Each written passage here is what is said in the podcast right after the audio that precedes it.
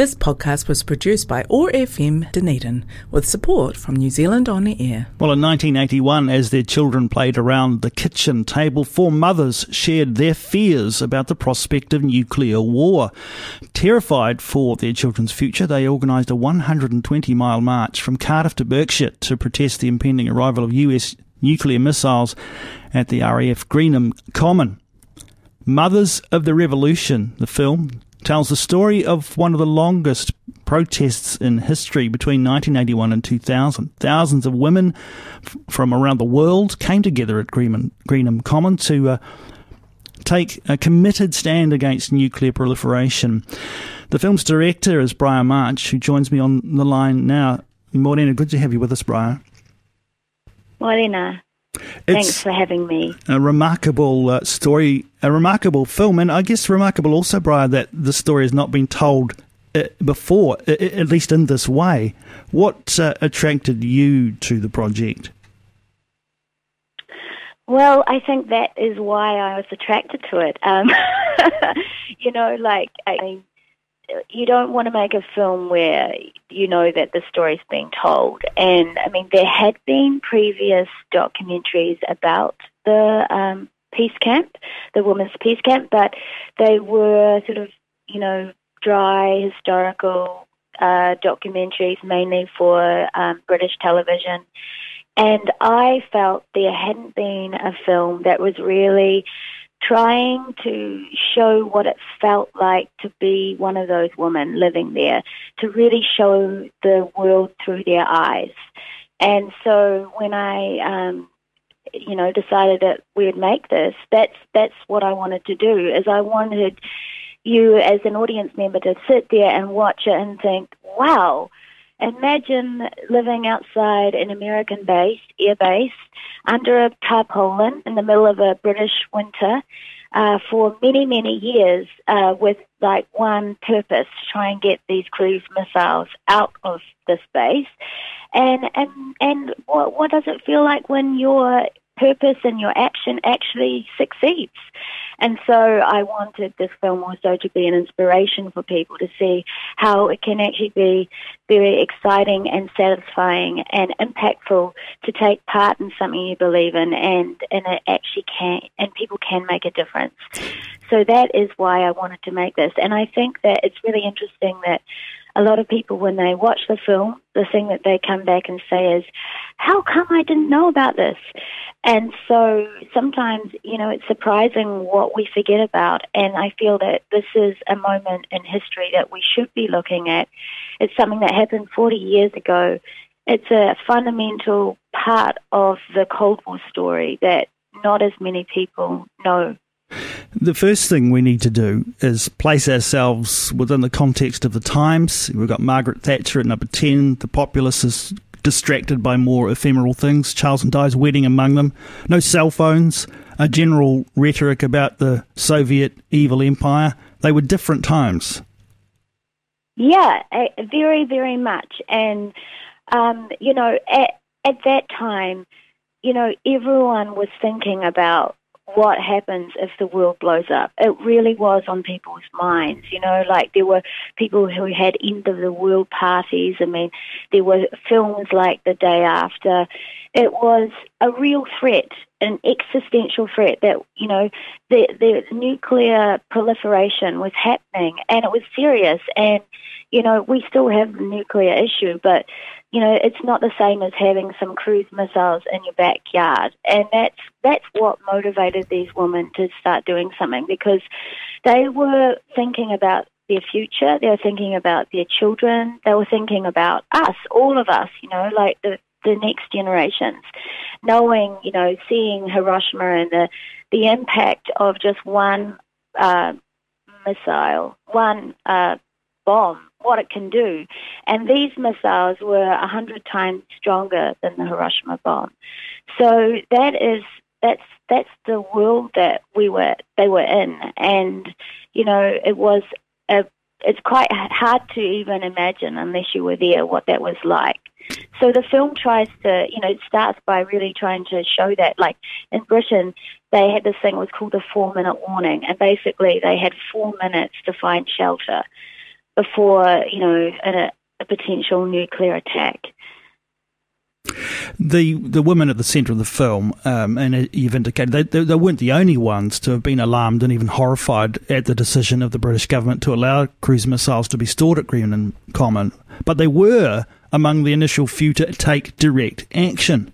What uh, what commonalities did those women share? With with who? What are other people? With each other. Uh, sorry, I, Oh, right. Okay. Yeah, yeah. Okay.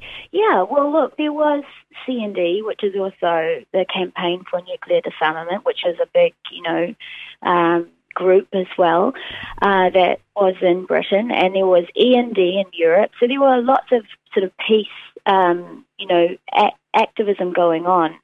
Uh, but what was unique and specific about the Greenham Common Women's Peace Camp was it became a women's issue and it was actually a woman's woman only uh, peace camp, which made it quite unique. And I think that at some point there were a lot of women who felt that their voices and their concerns weren't really being heard in the media. And I think that a lot of women, you know, particularly felt strongly about this issue because they were thinking about their children. And so uh, at the peace camp, yeah, these women started to, you know, really have a strong voice around the nuclear issue, but then it also became an issue about other things, about women, female empowerment, about uh, sexism, about the way they were being portrayed in the media. Um, you know, there, there was a lot of other things that came through the peace camp because it was a women's only space. And this is the 80s, and there was a lot going on there for women to explore. There was a preparedness among them to, uh, as one of the women said, take a more nuanced view of the East West relationship as well. That was important, wasn't it? Yes, that really was. And this, the other part of the story that um, we look at is that some of the Greenham Common Woman decided to actually go over to the Soviet Union and find their counterparts. And I think that was that's another part of the story that has really being discussed and told. I mean, the peace camp had so many different forms of actions, and this was another action. So, a group of the women, um, some of the characters in the film, uh, decided to, to cross over to uh, cross over to the Iron Curtain, and they found another group that were like the peace camp, basically, who were just ordinary citizens who were against this idea of a nuclear war and wanted to start, you know, negotiating and, and, and find ways to, to stop it. And so together they started like having conversations. They actually went to talk to some of the Soviet officials about what they were doing. And uh, some of in the Soviet Union, these other this other group was really having a lot of trouble with like some serious human rights sort of you know things happening to them and so by by by connecting with each other, it showed to both the the, uh, UK uh, government and the Soviet uh, government that you know these people felt the same about this issue, and that they were all on the same side, wanting peace. I'm talking with Briar March about her film Bro- uh, Mothers of the Revolution, which uh, plays at the New Zealand International Film Festival screenings here in Otepoti. Uh, you mentioned before, Briar, that uh, this is just not a document only of the historical events. It's a commentary on the the dynamic between the sexes. It's a commentary on media and its slanted and vitriolic sometimes portrayal of these women. It's also a story of personal transformation for many of these women. That's right, yeah. And I mean, the, one of the characters whose name is Chris Drake, um, she says that you know, she knew that she was a lesbian since she was 11 years old, but she just never found a way to to be herself. And for for her story, she comes to the camp and she finds a way to do that. There was it was a safe place for women, especially women who identified as lesbian or gay. And so for these women, it became a really celebratory place to, to be themselves and to find themselves and and that's just one example. But for others too, who were, you know, who never had a career or never engaged in the media, they come along to the peace camp and they they suddenly doing all these new things. They're they're finding that they have different skills, and so through this this place where they're they're doing the the, the serious work, they're really transforming themselves and who they are. And so with each of the characters that we followed, they, they all had their own emotional journeys and they all changed dramatically from being there. And it's amazing to see them now because, you know, they're talking about the, these stories 40 years on. And they are still involved in activism now and they're still out there on the you know, on the street sometimes marching, you know, along on, in a protest about you know, climate change now and other issues that that we're facing in the world, and it shows you how much this event really defined their lives, and and I think it's because also they saw the power that they could have as individuals to make change, and once you see that, there's sort of no going back. So, I mean, I have to say that making this film, probably the most exciting part for me was actually just sitting there for, you know, a day, days at a time, and just having the honor to listen to these women speak and share their, their lives with me because they were so inspiring. And I feel inspired by it. Like, I feel like I want to be more active now and be more, um, take part in more actions. Um, just having met these women and seeing how inspirational and how much you know how much change we really can have as individuals. The women were more than once able to expose the frailties of the system that supposedly kept these weapons secure. That was quite frightening. so many ways, so many ways. But there is a one particular story which is very sort of exciting and scary and all of those things. And that's when Rebecca Johnson actually broke into the airbase and um, climbed into the air traffic control tower. And this is, uh, you know, you have to bear in mind that there were missiles there at the time. There were a lot of soldiers, US soldiers, that were armed, and they had been given instructions that they could shoot if they saw intruders. And so these women came and they got as far as inside the air traffic control tower, and they were waiting there for maybe up to like three hours for someone to do something, and nobody seemed to notice that they were there.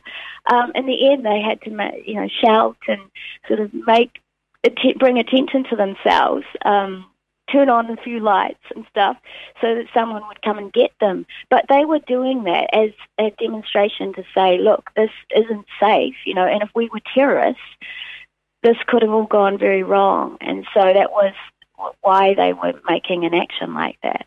And um, there were other things like, uh, you know, Cruise Watch as well, which is another sort of umbrella for um, group that came around that time where people would blockade roads to stop the convoys, and the convoys were these big trucks where the missiles, uh, the missiles were, were on the convoys because with these particular missiles, they had to be released from trucks, which is also very dangerous and, and another concern that the woman had. So they would block them on the side of the road and just show like how how particularly dangerous this situation was and having missiles on roads. Let's talk um, about some of the logistics here for you. You've turned up a very comprehensive and colourful library of archival footage and interviews. That would have no doubt been a, a large part of the task in assembling this film. Very, very true. True, and I have to make a shout out to Phoebe Schulmer, who was our uh, lead researcher. There were quite a few people involved, but that's a full time job trying to uncover some of all of all of that archive that we um, we have in the film, and it was a very exciting thing too because you know you'd be like one day some some new piece of archive would come into the office and it would be like wow no one's seen this before um, and yeah, I mean, as as you mentioned earlier, this peace camp lasted a long period of time. Um, the largest time there was ten years where there were, there were hundreds of women there, and that's the area we mainly focused on. But in the 80s, uh, there was a lot of VHS tape being um, recorded, and you know, tape was a new format, um, and people didn't always save it either. Like they didn't archive it. You know, film 16 mil people tended to keep, um, but this tape format being new, it was never really backed up. So it actually made some of our research quite hard because there were sometimes gaps and places where we couldn't find the archive. And in those places, we had to create recreations. Are you someone? Those, those yeah, those rec- those recreations. Um, you need to take care that those are kept authentic within the context of the film as well, getting the balance right. Exactly. Yes, and so that was all part of the process, and and you know it's it was very exciting to have those moments to recreate parts of the story. And how we did that is we we just used the archive as reference um, to get you know the locations and the colours and everything the way we wanted. But then, as I said to you at the beginning, the main point was really creating a story where we feel like we're experiencing it through the woman's um, their shoes.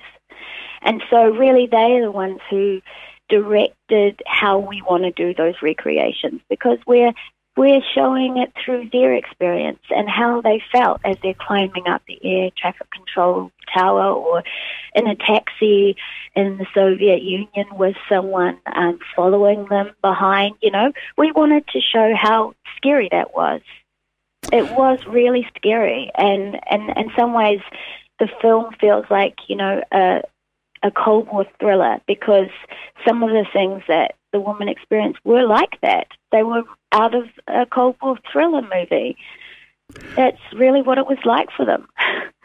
Ultimately, it's a hugely uplifting film on the power of perseverance and people power. Um, do you think uh, the women you spoke with fully appreciate the significance of their efforts?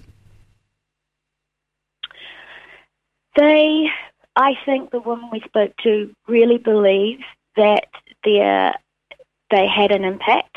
Um, you know, one of our women who we interviewed, Rebecca Johnson, mentioned that many years later, um, Gorbachev, she went to a, a conference where Gorbachev was speaking, and she actually directly directly asked him, you know, uh, what impact you think we made, and he looked directly at her and he said, "Thank you, thank you, you really helped me." I was able to take the risk to go to Reykjavik and propose nuclear disarmament, not because I trusted Reagan, but because I trusted the European peace movement and and you guys, the women at the peace camp, and and you really helped me um, make those steps. So I think that these women really believed that they had an impact, and they saw the impact that they had, and in the end, this is their film, and we are representing their view and, and their voice. And and so I also agree with them. Actually, I think they really did have an impact, and that is the really the point of this movie is to show this other part of history that we don't always hear about, and it's really a story about grassroots movements and and the function and role and power that they have, and I really hope that when you will watch it, that's what you feel inspired to know that, you know, we all can actually have the power to make change. Mothers of the Revolution screens at the New Zealand International Film Festival here in Otepoti, Dunedin. Screenings on uh, Saturday, November 6th and Monday, November 8th. You can uh, check the New Zealand International Film Festival website for details to book your tickets. Uh, Briar March, thank you so much for making this film and thank you so much for taking some time to talk with us here on OAR FM. My pleasure. Thank you. The 2021 Whanau Marama New Zealand International Film Festival returns to Dunedin from November the 5th to the 21st. 17 days of the finest in local and world cinema. Indulge your passion for film by taking in the best from the Cannes, Venice and Berlin film festivals, as well as contemporary works from Aotearoa. Unparalleled big screen experiences at the Regent and Rialto. Check out the program at nziff.co.nz. We'll see you at the movies. This podcast was produced by OAR FM Dunedin with support from New Zealand On Air.